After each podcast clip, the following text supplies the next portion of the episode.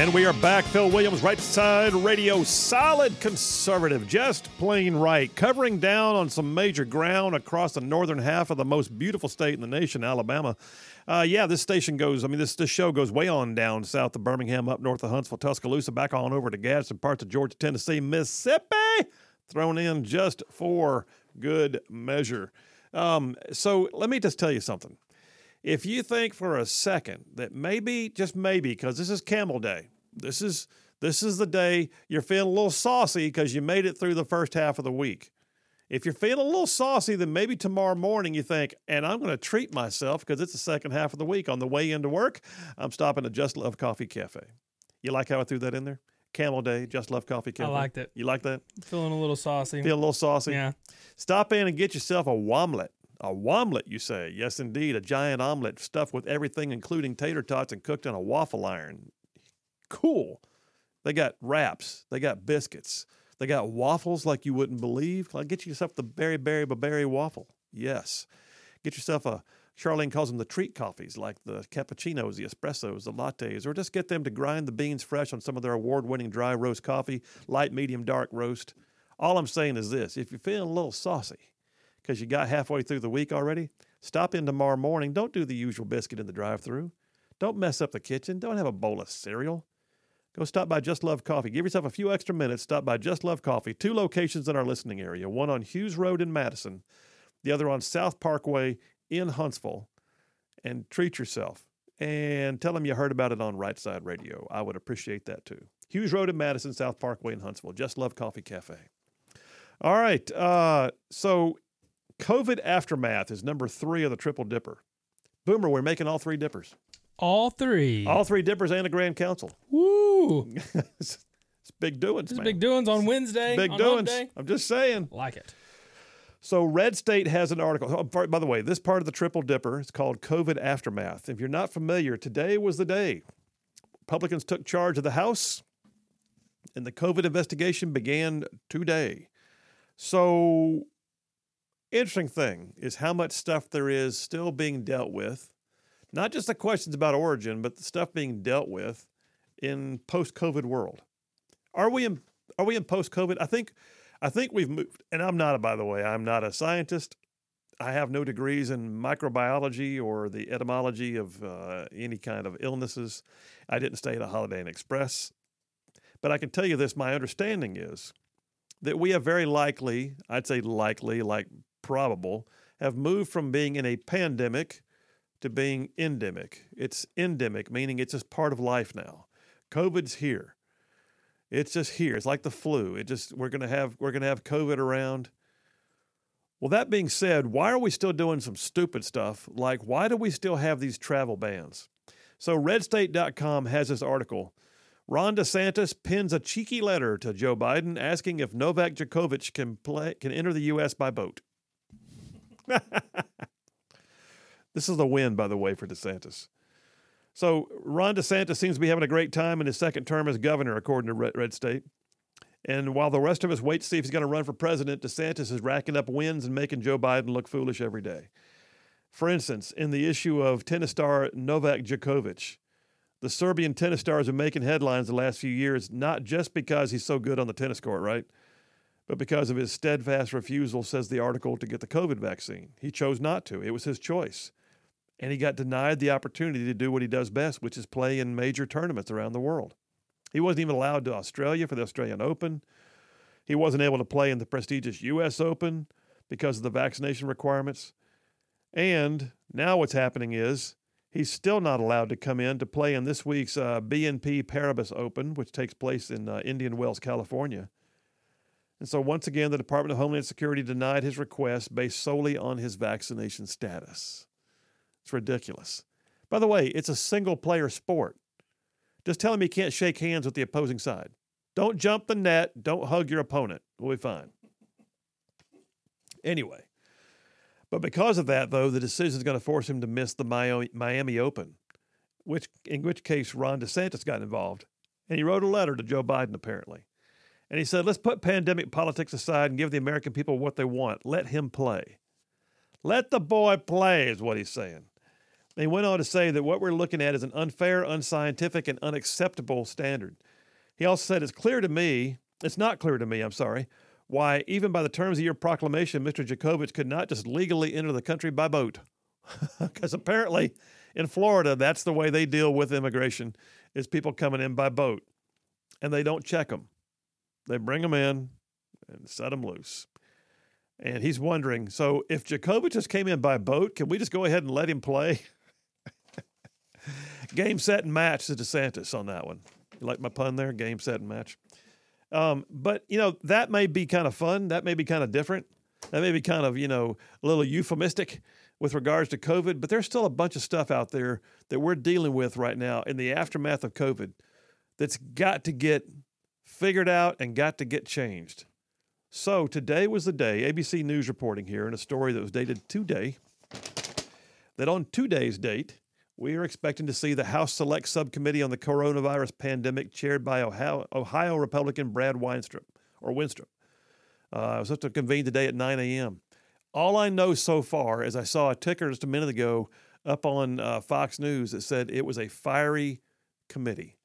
Interesting. So, what we want to know, first of all, is where did it come from? And, and I got news China owes us a better answer. Now, China has not been cooperative at all. Pray tell, why would that be? Well, it started there. I don't care if it started in the lab or in the street, you know, in the in the wet market, because somebody had a bat sandwich. Doesn't matter. China should be cooperating on this because it, either way you look at it, it started in China. It's the China flu. Remember back in the day, we got in trouble for calling it the China flu. yes. But, but yes, I do. it's, it's what it is. It's the China flu. So the I mean, if you if you look back in in history, we had the Spanish flu. I don't think the Spaniards were upset. You know, we've had Asian flu. We've had bird flu Were the bird's mad. It's the China flu. Whether it started in a lab or started in a wet market, it's the China flu. China should be helping with this. China should be saying, hey, get over here and help us figure this out because we don't want it to happen again. No, we're not getting that. So the House Select Subcommittee formed today to begin tackling the question that's plagued intelligence and health officials for the past three years. Where did the virus that has killed more than 1 million Americans and nearly 7 million people worldwide, where did it come from? So the article points out that U.S. agencies do remain divided on the matter. There's no smoking gun. There's limited access to raw data because of lack of cooperation from China. So, where did it come from? Well, the U.S. Department of Energy just last week said that it has changed its position and believes that it did come from a lab leak. The FBI has quite some time now assessed that the origins of the pandemic are most likely a lab leak. Four other U.S. agencies, however, believe it was a natural transmission. In other words, the bat, that it jumped from animals to humans at the wet market. Two other agencies are undecided. So we have no consensus whatsoever. And yet, 7 million people died. And, and let that sink in. Something killed 7 million people. A million of them live in the United States. Something killed a million of our fellow citizens and we don't know what started it. And, and the country in which it originated, we're getting very little assistance. And that's unacceptable. Well, here's something else that's unacceptable. Story on National Review really caught my attention when I was getting ready for the show today. Dr. Anthony Fauci, the guy who they kept trotting out there like it was making things better to have him talk to the people. Dr. Anthony Fauci, apparently, it's discovered now, you know, at some point when he was when he was poo pooing the idea that it started in a lab, just just just let's let's debunk that now, senators. It did not start in a lab. Well, it turns out that he's relying upon a paper that he commissioned and directed. In other words, he's quoting himself says on Sunday, the GOP led House Select Subcommittee on the Coronavirus Pandemic revealed that the nation's leading epidemiologist in February of 2020 directed and approved a paper titled The Proximal Origin of SARS CoV 2, which he later cited to cast the lab leak theory as a myth. It turns out, it says, that Dr. Fauci is the one who now prompted the drafting of that publication that disproved the lab, that quote unquote disproved the lab leak theory. And the authors of the paper skewed their available evidence in order to achieve the goal that he was seeking. Dr. Jeremy Farrar went uncredited despite significant involvement, a memo from the committee read.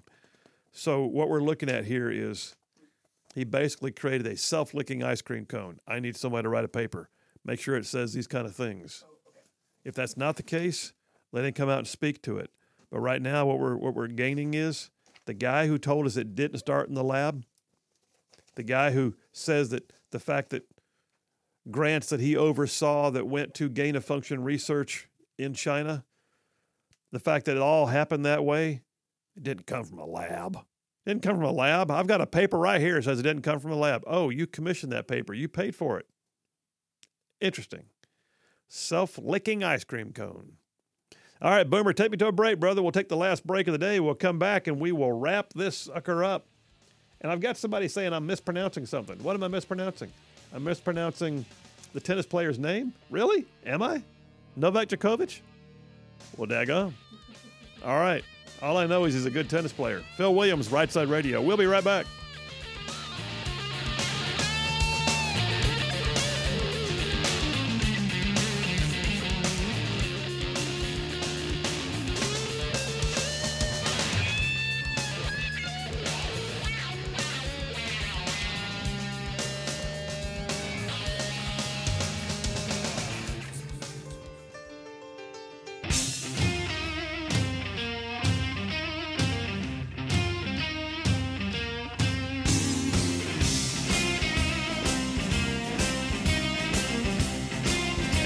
And we are back. Phil Williams, Right Side Radio, solid, conservative, and just plain right. Well, let me tell you before we go any further ZLA Solutions is out there. If you're looking for a job or if you're looking for people for a job, ZLA Solutions is where you might want to turn. Their website is zlausa.com, and they are doing an epic good job at lining up people and work on a regular, like daily basis. So if you're looking for a job yourself, go to their website, zlausa.com. Check it out. They've got jobs posted all over, and they're and they're good jobs. A lot of them with high wages and, and even benefits. But if you're an individual, and excuse me, an employer, or looking to fill out the ranks of your workforce, well, that's that's a, that's a move you need to make. zlausa.com is the website. They can do the recruiting, the background checks, the drug testing if necessary, blue collar, white collar, no collar. I always say, don't matter. They can do it for you. At ZLA Solutions, they can find you the onesies and twosies with special niche skills, or they can find you a whole shift of people. Just let them let them go to work. They love to say at ZLA that they don't make it; they make it better. That's their mission in life, man. Help you make your business better. So yeah, check them out. ZLA Solutions at zlausa.com, and tell them you heard about it on Right Side Radio. That would mean a lot.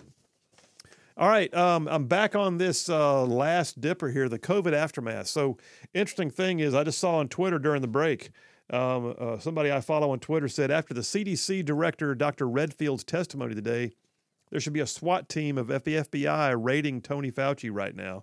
But I know it'll never happen, is what he says. That's interesting. So, I'm looking forward to hearing more about how this hearing went today. And if I hear something good, I'll talk about it tomorrow.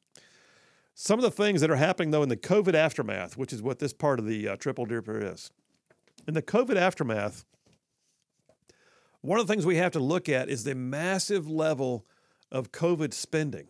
I mean, y'all, it became a trough. It's like, let's belly up to the bar, folks. We got a little more for you. So um, the COVID spending was just just slopped out there. And it got it got to the point of being stupid.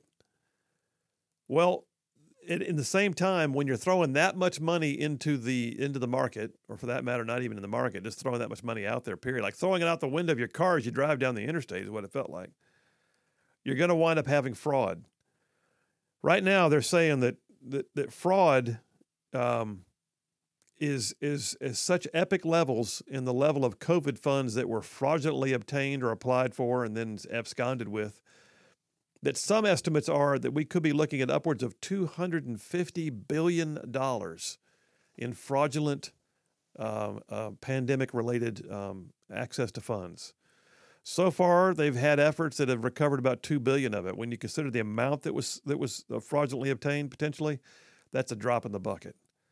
So, right now, the White House on Thursday, this is uh, last Thursday, laid out a plan to target pandemic fraudsters and recapture stolen relief funds. All right, they say they want to put about $600 million into a task force to investigate and prosecute systemic pandemic fraud. Mm, okay. Well, I'm glad. And the first thing I thought of was where you been? Because it's not like a new thing.